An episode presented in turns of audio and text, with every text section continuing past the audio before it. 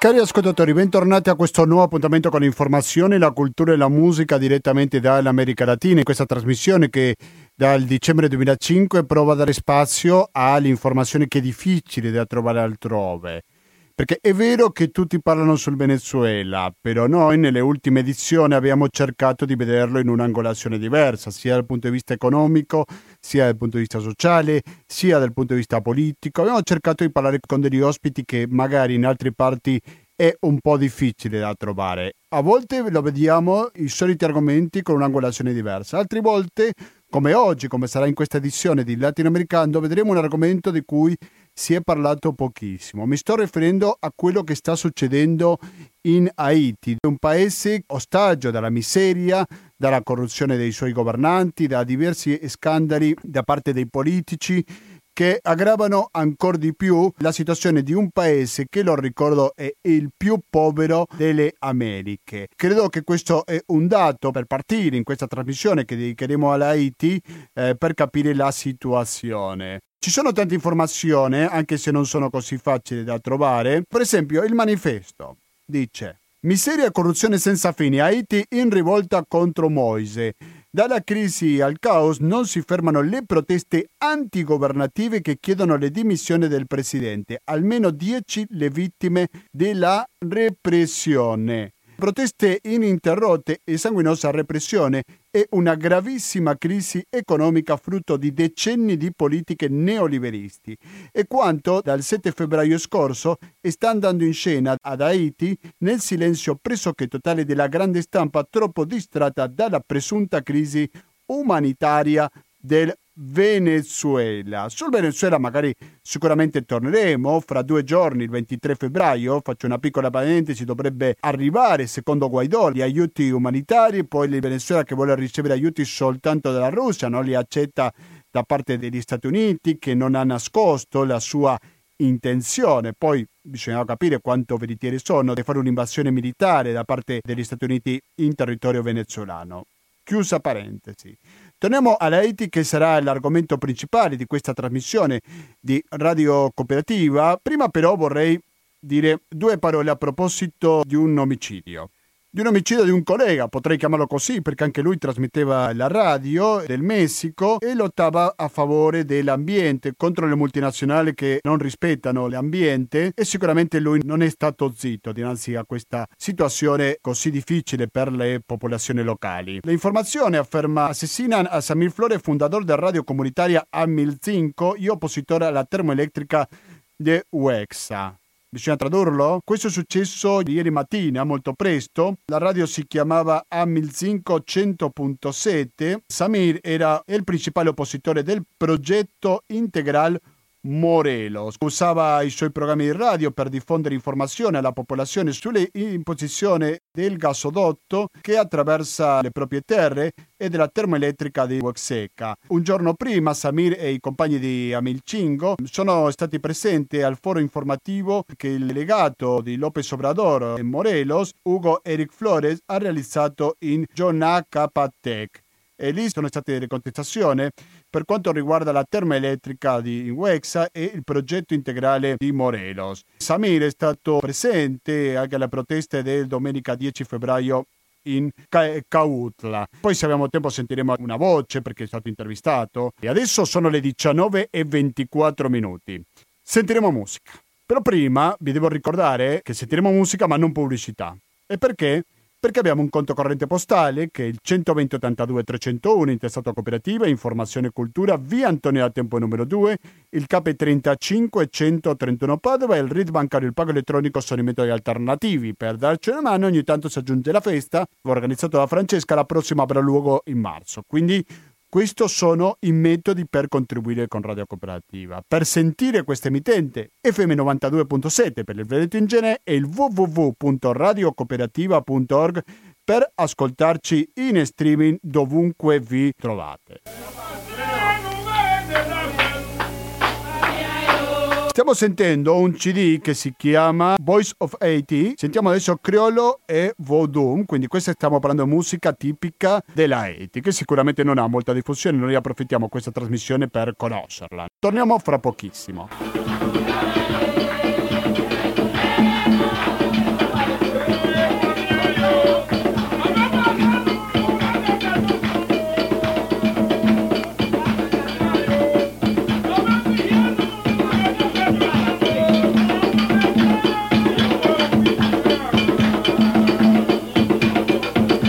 19.30 minuti, siete sempre all'ascolto di Radio Cooperativa, siamo sempre in diretta in questa trasmissione che si occupa dell'America Latina, di tutti i paesi dell'America Latina, di quelli più chiacchierati, mettiamola così, come il caso del Venezuela, ma anche dei paesi di cui non si parla praticamente mai. Uno di questi paesi è l'Haiti. Prima quando stavamo leggendo l'inizio dell'articolo sul manifesto, metteva in rilievo una cosa che secondo me è pacifica. Dice troppo distratta la grande stampa dalla presunta crisi umanitaria del Venezuela. È vero perché se guardate quello che sta succedendo ancora oggi in Haiti, si vede una situazione sicuramente molto drammatica, non solo perché si tratta del paese più povero dell'America, ma anche perché c'è veramente tanta, ma tanta fame, la gente è stanca, però vorremmo capire un po' le cause profonde di questa specie di rivolta popolare che si è visto negli ultimi giorni a Port-au-Prince e non solo. Alessia Maso, buonasera e benvenuta a Radio Cooperativa. Grazie, buonasera. Alessia Maso è presidente dell'associazione Ponte che ha sede a Marghera, però anche stiamo parlando di pochi chilometri da dove stiamo trasmettendo, l'associazione Ponte lavora con l'Haiti e ci sono diversi progetti che magari nel corso di questa chiacchierata magari proveremo a capire un po' di più. Però intanto dobbiamo dire che ci sono le rivolte, ma qual è la situazione attuale oggi, 21 febbraio 2019, Alessia? Eh, la situazione è molto grave, nel senso che ehm, ormai sono 14 giorni eh, che mh, mm, una sorta di rivolta popolare è iniziata. Questo significa che per, eh, per, molti, per una settimana intera le strade sono state bloccate e c'erano manifestazioni, ma soprattutto c'era una sorta di coprifuoco continuo ehm, per, eh, che faceva sì che le persone non potessero uscire.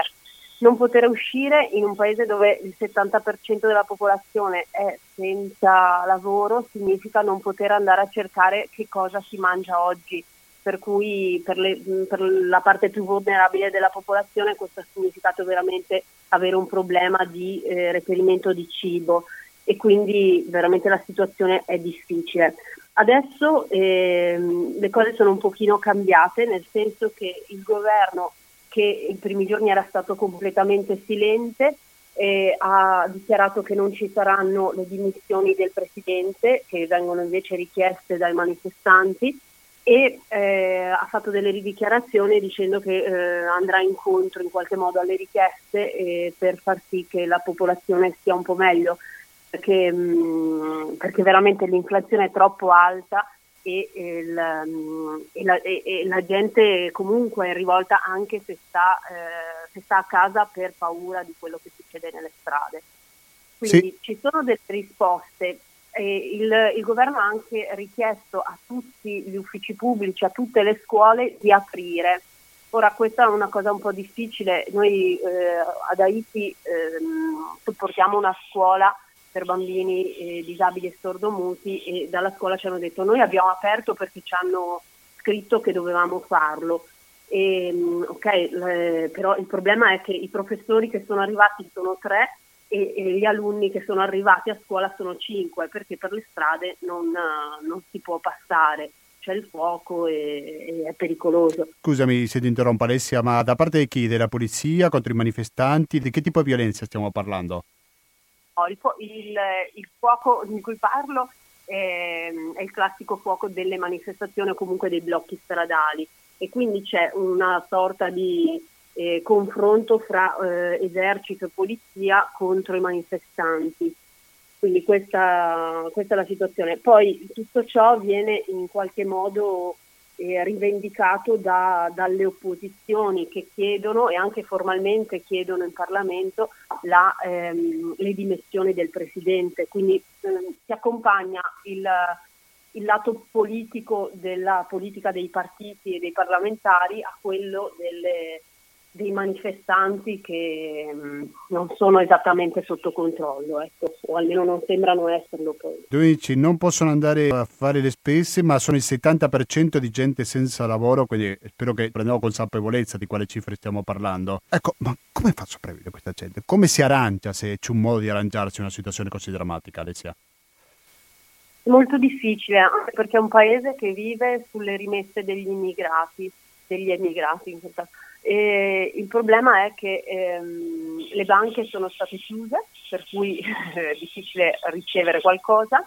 E, ehm, e quindi veramente, e comunque non si poteva uscire, comunque anche le, il commercio informale, che è, la, che è, il lavoro della maggior parte delle donne haitiane, eh, è stato completamente bloccato dal fatto di non potersi muovere e quindi si, ci si mette in comunità e si cerca di fare del proprio meglio. Eh, il SEAL, eh, cioè questa scuola per bambini disabili che è anche un centro comunitario, è, è per esempio considerata un'istituzione comunitaria per cui le famiglie più in difficoltà sono arrivate a chiedere aiuto, semplicemente mangiamo insieme, ecco questa è stata la risposta, quel che c'è si condivide, molto semplicemente. Quei cinque di cui parlavo che sono arrivati, eh, alcuni hanno detto che non mangiavano da tre giorni, quindi cioè, è veramente un problema non di piccolo conto. Ecco. Correva l'anno 2005, quindi stiamo parlando di 14 anni fa circa, e il presidente venezuelano Chavez aveva lanciato un piano solidale che si chiama Petro Caribe. E sicuramente sì. l'Haiti non è stato coinvolto in questo progetto chavista, ma cos'è il Petrocaribe innanzitutto, se tu hai una definizione Lesia, e come è arrivato questo progetto su terra haitiana? Mm-hmm. Sì, eh, Petrocaribe è un progetto eh, economico in sostanza in cui eh, il, Venezia, il, Venezuela assicura forniture di greggio che vengono pagate eh, metà prezzo a prezzo di mercato e metà prezzo invece eh, con una dilazione di pagamento di una ventina, forse anche di più per Haiti, di anni e quindi con un tasso bassissimo dell'1%. Che cosa significa? Che questo permette ad Haiti, ma come ad, a molti altri paesi del Caribe, di, ehm, di risparmiare e questi soldi risparmiati eh, devono essere in teoria reinvestiti nell'aiuto allo sviluppo quindi eh, il governo dovrebbe fare investimenti interni per risollevare le sorti del paese. Questa è la teoria. Dopodiché cosa è successo ad Haiti? Eh, il, um, sembra che, cioè poi comunque è stata depositata ehm, dalla Corte dei Conti haitiana eh, una, una ricerca, un rapporto che mostra come ci siano stati dei progetti finanziati con questo fondo Petrocaribe che, ehm, che hanno, di cui hanno beneficiato membri del governo e il primo fra tutti il primo ministro. Per cui eh, sta, di questo non si parla da ora, si parla da molto, ma se vogliamo la goccia che ha fatto traboccare il vaso, che ha la scintilla in, di queste manifestazioni di quest'ultimo periodo è stato proprio il fatto che eh, è stato pubblicato questo rapporto eh, della Corte dei Conti e quindi la gente eh, si è accorta che anche questa ennesima eh, possibilità di sviluppo è stata eh, bruciata direi dal, da, da, chi governa il paese. Questo è, è, un po' la miccia che ha fatto esplodere tutto quanto, però questo eh, bisogna inserirlo in quel contesto, cioè c'è molto altro sotto, c'è una, una situazione veramente di grossa povertà che, che, fa sì che ci sia una disperazione più generale. E, questa, e questo gap fra eh, pochissime famiglie molto ricche che detengono tutto il potere e questa larghissima maggioranza della popolazione che non ha come sopravvivere giornalmente e ovviamente crea la situazione per per non sostenere questi colpi assolutamente. Sputnik, il sito russo, afferma forse è giunta la fine del regime coloniale. Cosa ne pensi di questa frase? Ti sembra un po' esagerata? Ricordiamolo che Haiti è stato il primo paese dell'America che è riuscito a indipendizzarsi, no? Già stiamo parlando del 1801 se non vado errato. Forse dico 1804. 1804, ok, grazie alla correzione. Prego, cosa ne pensi di questa frase? Eh, cosa ne penso? Mm, sarebbe bello, mi viene da dire, ma non penso che sia così, però è veramente un'opinione personale. E, mm, perché penso che non sia così? Una, un, non lo so, una, un dato, un'immagine fra tutte. E l'altro ieri è stato fermato un comando eh, di... Eh, persone straniere, quindi di, o eh, alcuni americani e alcuni con residenza negli Stati Uniti, americani nel senso statunitensi, uh-huh. che, che, ehm, che, sono stati arrestati perché trasportavano armi da guerra, droni, eccetera. Questo a Port-au-Prince. Questo è stranissimo perché veramente non, non, si capisce, è difficile arrivare ad Haiti, è, difficile, cioè è molto strana questa, quello che è successo, ma ancora più strano è l'epilogo della vicenda, e cioè l'indomani di questo arresto queste persone sono state trasferite, ed è una notizia di questa mattina, sono tra- state trasferite negli Stati Uniti, non, sta- non erano nemmeno ammanetate mentre sono state accompagnate all'aeroporto e questo ci dice qual è l'influenza degli Stati Uniti in questo paese. Per cui temo che, che continuerà questa situazione e che è difficile immaginarsi una, una Haiti veramente libera. Ma perché quali sono gli interessi degli Stati Uniti in questa isola? Beh, sono la geopolitica eh, statunitense è, in quell'area è stata molto forte. Sì, dal... Va ricordato la posizione strategica sul Caraibi, no? Essere a fianco a Cuba è un, ah. una questione eh, ci, sono, ci, sono, moltissimi interessi e, e comunque cioè, di, di, diverso genere, in poche parole è veramente complesso spiegarli, però, però davvero il controllo è estremo. E, mh, mm, qualche, qualche, anno fa, nelle elezioni che hanno portato eh, Martelly, il presidente eh, precedente che c'era eh, ad Haiti, al, um, appunto, al, al suo mandato, c'è stata anche una denuncia da parte del di un membro eh, brasiliano della commissione che si occupava delle elezioni, della commissione interamericana che si occupava delle elezioni, che aveva denunciato il fatto di eh, un controllo sul, su, sul voto eh, che aveva portato Martelly alla, alla, presidenza. Però tutto questo eh, non, non genera nessuna neanche una notizia praticamente perché come dicevi all'inizio Haiti non fa notizia e di fatto eh, la situazione permane eh, identica nel tempo. A che conclusione sei arrivata? Perché non c'è il petrolio che troviamo in Venezuela, cosa è che non fa scattare l'attenzione da parte dei media? Eh, beh, no. è un paese piccolo e... Per le sue dimensioni. No, no, non lo so bene perché non c'è questa attenzione, però è dimenticato, ecco, non, mm. c'è, non, non, ci sono molti, non c'è una presenza straniera importante, per cui non c'è questo collegamento con l'esterno. Di Haiti si parla un pochino di più in Francia perché comunque rimane un collegamento con la Francia, infatti molto spesso le notizie io stessa le cerco nelle, eh, nei giornali francesi mentre in Italia proprio non, mm, sì, non proprio È un paese francofono, no? va ricordato, l'unico dell'America Latina che ha questa caratteristica. Sì. Alessia Amaso, se tu hai tempo, io vorrei fare una piccola pausa musicale, dopodiché vorrei chiederti su altre questioni che riguardano l'IT e sono anche molto curioso di condividere con gli ascoltatori cosa fate voi dell'associazione Ponte in Haiti, perché magari c'è qualche ascoltatore che vuole contribuire, che di sicuro che sarà una buona maniera di investire i propri soldi. Quindi ci possiamo sentire fra poco? Certo. Grazie mille.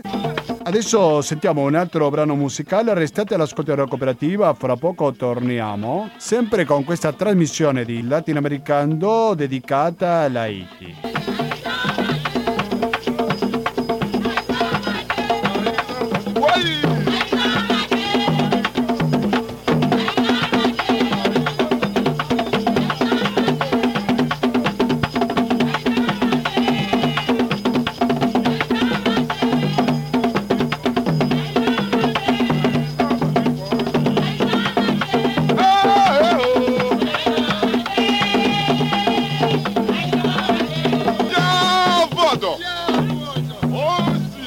Ecco, ricordo Voice of IT, il CD che stiamo sentendo in questa trasmissione dedicato a questo paese che sta subendo una grave situazione che sicuramente non è recente. Non so cosa ne pensa la nostra intervistata Alessia Masso, però è tutt'altro che recente questa situazione di fame, no? Non so se possiamo identificare un momento in cui è iniziata questa lunga notte haitiana, Alessia.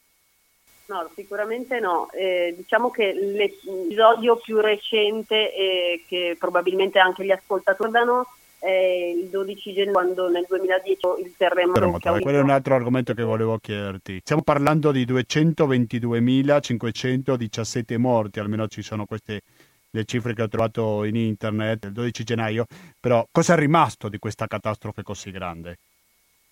Mm, rispetto al terremoto, eh, in realtà il collegamento anche con l'inflazione ci, ci, può stare rispetto a quello che è successo nel, eh, nel post terremoto, nel senso che dopo quella catastrofe ad Haiti sono arrivati eh, molti soldi, ne sono, stanziati, ne sono sta, stati stanziati moltissimi, arrivati un po' di meno, ma eh, di fatto eh, anche noi siamo ad Haiti dopo il terremoto e, ehm, e negli anni successivi le, le, organizzazioni internazionali e le ONG veramente mh, proliferavano nel paese e hanno aiutato la ricostruzione in maniera forte. Però che cosa è successo? Questo ha provocato uno, una distorsione del mercato locale. Che cosa significa? Eh, significa da un lato il costo dei terreni è aumentato moltissimo nelle zone terremotate, quindi in capitale, quindi a Leogan, che è la, la cittadina dove noi operiamo. E, e, questo poi è rimasto nel tempo, il che significa tenere fuori eh, gli haitiani che eh, vivono e lavorano ad Haiti. E, e questo rimane come problema. Che cosa ha anche significato allora? Il riso arrivava per esempio dal, dagli Stati Uniti come dono, dagli Stati Uniti principalmente, tutti hanno mandato soldi ad Haiti e, e beni. E, mh, arriva il riso statunitense eh, a, a, costo pressoché zero perché comunque o donato o comunque erano eh, il, il, riso con uh, i grani spezzati e quindi veniva donato perché è invendibile negli Stati Uniti e nostre, e nelle nostre economie questo riso eh, distrugge l'economia locale che coltiva riso. E a livello nazionale questo crea un problema molto grosso di ulteriore povertà legata agli aiuti umanitari, perché noi spesso pensiamo che eh, la cooperazione faccia solo, eh, abbia solo effetti positivi, di fatto però molto spesso ha anche effetti collaterali molto pesanti per, per un luogo, soprattutto quando questa crea un meccanismo e poi andandosene lo lascia. Per cui in questo momento veramente la questione inflazione non nasce certo oggi e non nasce certo legata a Petrocaribe, ma eh, viene da molto più lontano. Poi mm. se dobbiamo trovare le eh, ragioni della povertà di Haiti dobbiamo andare molto più lontano e dobbiamo arrivare a, a, all'indipendenza che prima citavi nel 1804 e al fatto che quell'indipendenza degli schiavi che si sono ribellati alla Francia è stata pagata molto cara perché Haiti allora è stata isolata perché, perché non si poteva accettare che eh, ci fosse una, una, uno Stato, una colonia che si ribellava, è stata isolata economicamente e dal luogo dove si produceva e si scambiava eh, moltissimo eh, cacao e altri e altri beni, eh, è diventata un luogo che ha dovuto pagare con il disboscamento, quindi in legno pregiato, la sua indipendenza alla Francia. E questo si vede benissimo se guardiamo su Google Map, proprio eh, no, su Google Earth, vediamo l'isola spagnola, la divisione fra Repubblica Dominicana e Haiti, si vede perfettamente che l'una è eh, perfettamente verde e l'altra è assolutamente eh, grigia e pietra. Questo viene da allora. Questo disboscamento, questo impoverimento del territorio poi ha portato a moltissime conseguenze che ci sono ancora oggi. Un uragano che passa dall'isola spagnola a, ehm, ad Haiti provoca danni enormi, nella Repubblica Dominicana i danni ci sono ma non sono assolutamente gli stessi a causa appunto del fatto che ci sono gli alberi che tengono la terra, che c'è una una situazione completamente diversa. Quindi possiamo dire che anche in questa tragedia della fame in Haiti c'è una responsabilità da parte delle potenze straniere? Senza dubbio. Sì. Sì, sì, mi sento di dirlo serenamente. Purtroppo. Ti senti di parlare di qualche paese in particolare come causante di questa tragedia? Beh, sicuramente questo che, che, dicevo della Francia, sicuramente gli Stati Uniti hanno avuto una, un peso molto molto, pesa- molto importante sul, eh, sulla politica e sui vari dittatori che si sono succeduti eh, ad Haiti e che anche questi hanno causato la, la povertà poi eh, di questo paese. E, E sicuramente l'altra questione grossa è la concentrazione del potere in mano di pochissime persone, eh, molte delle quali non, non sono famiglie, eh, non sono le famiglie di quelli schia- che vengono da quegli schiavi che si sono liberati. Infatti è molto forte ad Haiti la distinzione fra eh, la popolazione e la popolazione mulatta. In generale la popolazione mulatta è quella che detiene il potere, per cui è anche evidente proprio eh, il, questo, questo, di, questo, divario. Mm-hmm. Si vede anche sulla pelle. Ecco. Sì, sì. Stiamo parlando con Alessia Maso che ci sta parlando su questo paesi sconosciuti per i più, come nel caso di Haiti. Alessia appartiene o è presidente di un'associazione che si chiama Ponte, che ha sede a Marghera, una località dove Radio Cooperativa arriva molto bene. Presentiamo in società la tua associazione. Cosa fa, cosa non fa, eh, quali sono i progetti che ha in Haiti e così via. Certo, e allora il nostro progetto principale ad Haiti è ehm, una scuola per bambini con disabilità e, sordomi- e sordomuti che è anche un centro comunitario eh, situato a Leogan che è la città che era epicentro del terremoto del 2010. E questo progetto è un progetto che è nato eh, da, dal mio vivere ad Haiti per alcuni anni e mh, come formatrice eh, lavoravo con i, i, leader comunitari e da loro è venuta questa esigenza di eh, fare qualcosa per i bambini con disabilità perché questi bambini erano secondo loro le, i ragazzi che più soffrivano, anzi non i ragazzi, le persone ad Haiti che più soffrivano mh, nel senso che erano chiusi in casa, nascosti, un'onta, una vergogna per le famiglie e e veramente non avevano nessun diritto garantito. Quindi da, da zero abbiamo iniziato a, a, lavorare con questi bambini, mentre io ero ancora eh, a Leogan, abbiamo iniziato a cercare di convincere le famiglie a farli uscire di casa, questo era il lavoro nei primi tempi, e con otto di loro abbiamo iniziato delle piccolissime attività che, che dopo poco hanno portato a questi bambini a scrivere il proprio nome. Questo ha fatto la differenza eh, nel, nel loro, nella loro vita, perché tornando a casa in famiglie analfabeti, eh, analfabete erano gli unici che sapevano scrivere il proprio nome. Questo ha fatto scoprire ai genitori di avere dei figli che avevano delle capacità e che potevano, su cui si poteva investire, su cui si poteva sperare.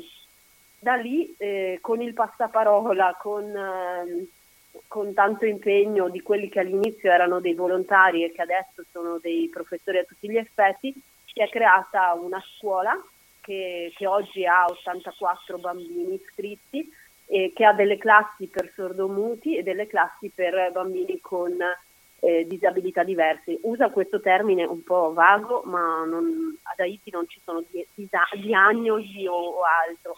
Ci sono bambini che hanno difficoltà di apprendimento leggere o comunque che, che, da noi sarebbero considerate molto lievi e ci sono bambini che invece hanno, hanno problemi molto più evidenti e molto più significativi.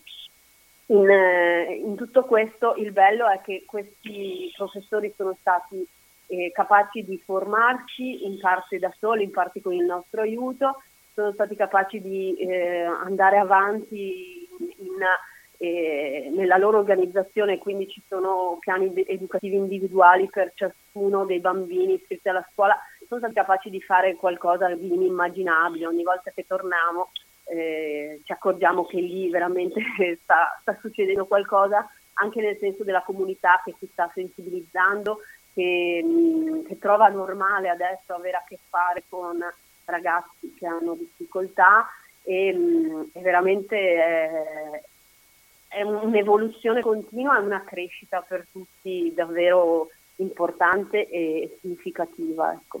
Ci studiamo anche noi, ecco, voglio dire questo, sì. ogni volta ci studiamo. Tu sei stato in Haiti, hai vissuto, quanti anni sei stata lì, se posso chiederti Alessia? Due anni e mezzo. Vorrei che tu ci raccontassi, se ce la fai, un'istoria. Pensiamo a un bambino, a qualche storia in particolare, una storia che ti aveva colpito particolarmente, se vuoi condividerla con gli ascoltatori. Sì. Eh, beh, premesso che c'è un libro che racconta queste cose, che si chiama Il Team Pest, che ho scritto, che racconta proprio degli episodi successi ad Haiti, quindi storie vere, quello che mi stai chiedendo tu. Ehm, ehm, che cosa posso una storia che mi viene in mente così senza pensarci troppo ehm, è quella di, di, un bambino che ehm, veramente abbiamo tirato fuori eh, di casa eh, quasi di nascosto dalla famiglia perché una zia accettava che venisse con noi ma i, la mamma invece eh, non, non, voleva assolutamente e, però insomma di fatto la zia in qualche modo lo portava, insomma, faceva in modo che, che lui potesse, ehm, potesse, venire al SEAL, allora veramente non era una scuola, eravamo sotto le tende, quindi insomma, non c'era nulla. Ecco. E questo bambino all'inizio, accompagnato dalla zia, appena la zia se ne andava, si metteva in un angolo e non si muoveva dall'angolo, terrorizzato da tutti e da tutti è molto evidente che eh, era stato picchiato, che aveva proprio paura delle persone, ma proprio anche dell'avvicinarsi di chiunque. E adesso questo bambino è eh, sereno, socializza, va a scuola tutti i giorni e considera la scuola più bella del cosa che gli potesse capitare. E la cosa divertente è che eh, questo bambino non parla e una cosa mh, bella che ci ha raccontato quest'estate la madre è che il primo anno, quando eh, la scuola si è fermata d'estate, loro non riuscivano a comunicarlo al bambino il perché non andava a scuola. E lui per giorni ha pianto perché loro non lo portavano a scuola, nessuno lo portava a scuola e lui non capiva perché, non so cosa pensava, però di fatto c'era questo blocco e sono dovuti andare dalla, dall'insegnante che, ehm, che, in qualche modo ha spiegato lui che non c'era problema, che la scuola sarebbe ricominciata, eccetera, per riuscire a calmare questa situazione perché davvero per lui la scuola era il luogo, forse l'unico luogo dove stava bene. Poi fate anche adozione a distanza, giusto? Certo, sì, questi bambini sono adottati a distanza ed è grazie a questo che manteniamo la scuola. Beh, credo che è molto interessante vedere queste storie positive no? di quello che fate voi e non soltanto voi a favore di questa infanzia, di un gruppo sociale particolarmente colpito come sono i bambini. Io ringrazio moltissimo Alessia Maso per la sua testimonianza, per parlarci di un paese così sconosciuto come l'Haiti. Ti ringrazio e restiamo in contatto, ok? Certo, magari se qualcuno è interessato Prego. alle adozioni... Dimmi qualcosa su come contattarvi può scriverci a assoponte-gmail.com asoponte gmail.com esatto, gmail.com e, e, così insomma entra in contatto e poi parliamo. Poi avete un sito internet, giusto? faedit.org, qual è il sito vostro? Sì, è questo. Lo ripeto, faed con la D di Domodossola, haiti.org, quindi se volete visitare questo sito mi raccomando avrete sicuramente la possibilità di conoscere meglio questa associazione, la cui presidente abbiamo sentito fino a questo momento. Grazie, alla prossima Alessia. Grazie. Sentiamo l'ultimo brano musicale e quando torniamo iniziamo con l'ultimissima parte di questa edizione, la numero 662 di Latinoamericano.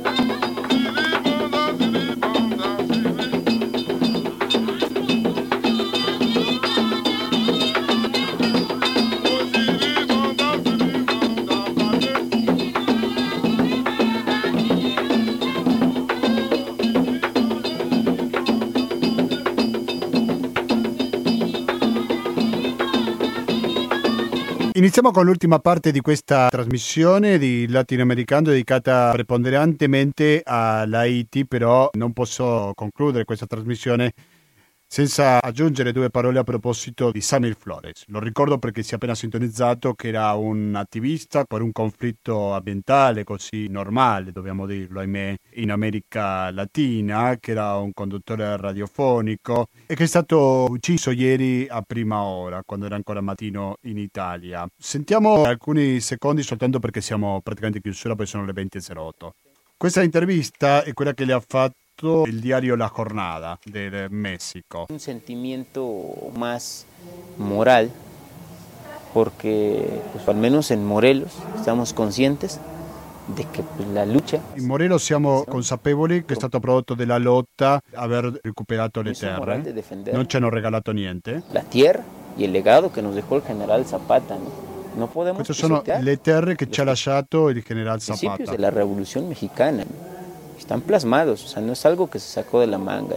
Estipula que la misma, la- el mismo plan de Ayala estipula que las tierras, las aguas, los montes y los valles le pertenecen al campesino y es ahí donde tenemos que Il plan apelar d'Ayala lascia chiaro che le terre appartengono ai contadini. ese derecho. Volevo almeno far sentire o condividere con voi, cari ascoltatori, questa voce che ieri ci ha lasciato perché è stata uccisa questa persona. Le condoglianze naturalmente inviamo alla radio cooperativa. Speriamo naturalmente che si trovino i colpevoli. Parlando di colpevoli, siamo a due settimane soltanto, o anche meno, dei tre anni dell'omicidio di Berta Cases. Anche lei è stata uccisa per un conflitto ambientale. C'è stato un processo, però è chiaro i colpevoli materiali, ma non quelli intellettuali di questo omicidio, ma di questo ci occuperemo presto. Adesso invece sono le 20 e 11 minuti, quindi è arrivato il momento, cari ascoltatori, di salutarci e di concludere con la puntata 662. di questa trasmissione che da dicembre 2005 si occupa dell'America Latina. Sapete perché? Perché voi contribuite a un conto corrente postale che è il 120 82 301, naturalmente intestato a cooperativa, informazione e cultura, via Antonio da Tempo numero 2, il KP30 531 Padova.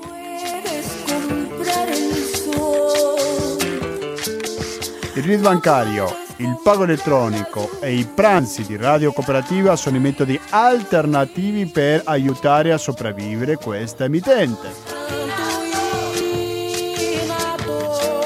Così potete continuare a ascoltare il latinoamericano e non solo, perché dalle 20.20 fino alle 21.50 ascolteremo una replica di Io mi racconto e dopo dalle ore 22 fino alla mezzanotte e mezzo sarà il momento di sentire Internotte. Reconstruyo. Probabilmente anche lì una replica. Cuando te miro para que te recuerde de mi apellido, la operación. latinoamericando gmail.com ancora latinoamericando gmail.com Devo confessare che io sono sempre in attesa delle vostre mail. Come scrivermi? latinoamericando gmail.com ancora latinoamericando gmail.com Quindi mi raccomando, continuate l'ascolto della cooperativa sull'FM 92.7 o dal sito ufficiale radio per lo streaming. Da Gustavo Claros, grazie e alla prossima!